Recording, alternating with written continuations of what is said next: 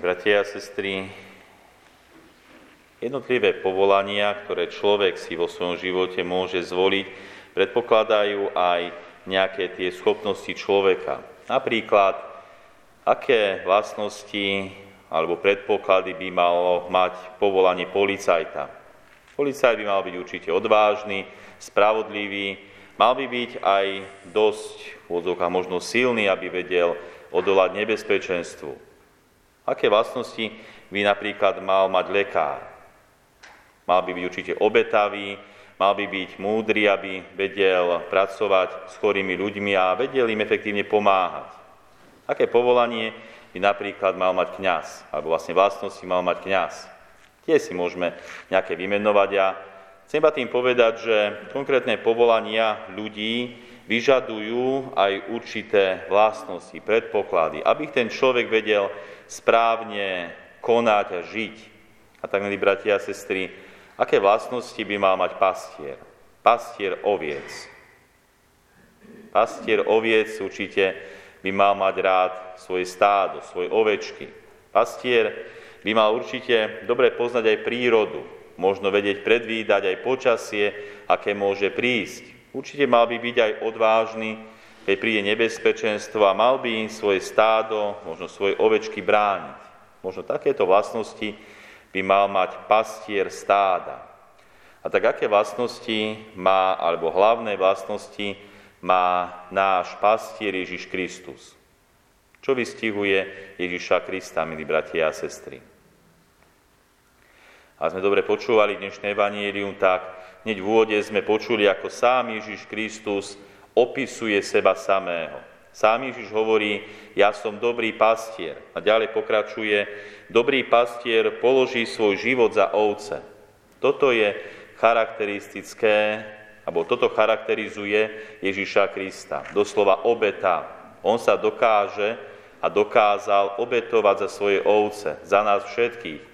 A nik mu neprikazuje, aby sa obetoval, nik ho nenúti, aby položil svoj život za nás, robí to dobrovoľne, robí to z lásky k nám. Dalo by sa povedať, toto je to charakteristické, alebo to, čo charakterizuje Ježiša Krista ako dobrého pastiera. Položí život za nás, za svoje ovce.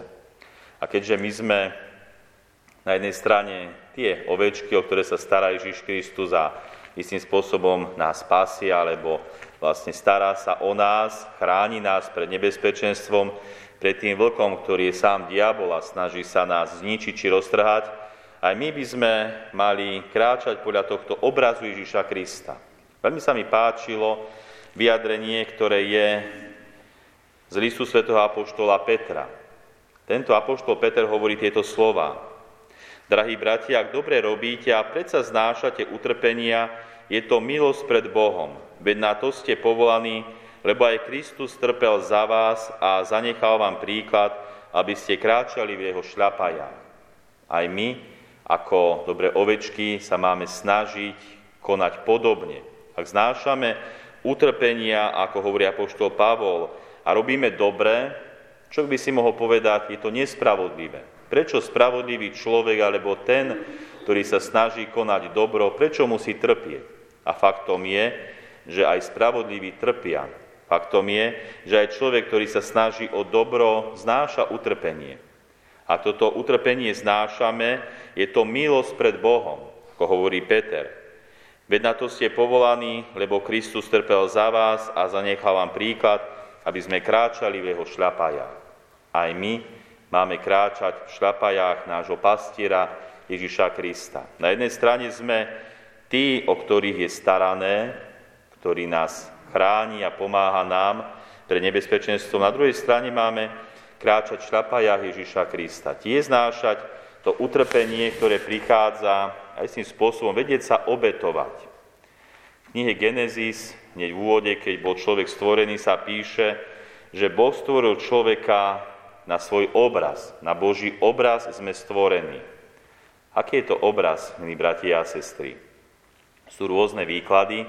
Jeden z tých výkladov hovorí, že obraz Boha v nás, to je vlastne spoločenstvo, keďže Boh je v trojici, vytvára spoločenstvo troch osôb, takže aj Boh stvoril nás na obraz spoločenstva. Máme tiež vytvárať spoločenstvo, ktorého tou najzákladnejšou jednotkou je práve vzťah muža a ženy, manželstva a rodiny. Ale existuje ešte jeden obraz, ktorý je vpísaný do nás ľudí, alebo ktorý máme postupne získavať a zvýrazňovať. A o takom obraze hovorí jeden taký zaujímavý príbeh. Ten príbeh hovorí, že bol jeden človek, ktorý zatúžil mať na chrbte vytetovaného leva. A tak išiel k odborníkovi a vyslovil svoje prianie, ale len čo posítil pár prvých vpichov tetovacej ihly, začal nariekať. Ak vy ma vraždíte, ktorú časť leva práve tetujete? Práve robím chvost, povedal umelec. Tak teda vynechajte chvost, povedal ten muž. Umelec začal znova a, len, a ten muž začal opäť stenať a kričať, že ho to bolí. Ktorú časť leva teraz tetujete? Lev je ucho, odpovedal umelec. Nuž vynechajte ucho, zavzdychal ten muž. Umelec sa dal znova do práce a v zápätí zase začul otázku, čo robíte teraz? Umelec povedal, brucho leva. Vynechajte aj brucho, povedal muž. No ten umelec, tetujúci umelec povedal, lev bez chvosta, bez uši a bez brucha nie je lev. A zda by ste radšej chceli na svojom chrbte obraz mravca namiesto leva, povedal ten umelec.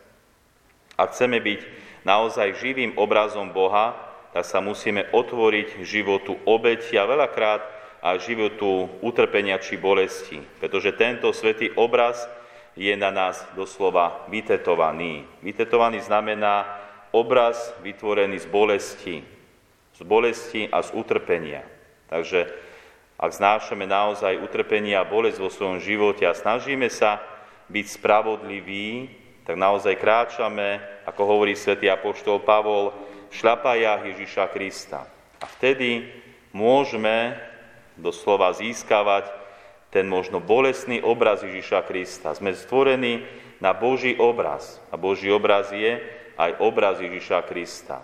Takže Pán Ježiš prišiel, aby trpel za nás. My ako Božie deti tiež istým spôsobom participujeme alebo účinkujeme na tomto utrpení. A preto má aj utrpenie zmysel. Preto kresťanské utrpenie nezavrhuje, alebo kresťanský postoj nezavrhuje utrpenie, ale nachádza v ňom tento hlboký zmysel, aby sme aj my získávali a vytvárali na sebe ten bolestný obraz Ježiša Krista, ktorý trpí a obetuje sa za nás. Príjmajme tento obraz, aby aj ľudia, ktorí nás vidia, vnímajú, s ktorými sme, aby videli, že sme kresťania. Nie nejakí vážni kresťania, ale tí, ktorí sa neboja kráčať v šľapajach Ježiša Krista.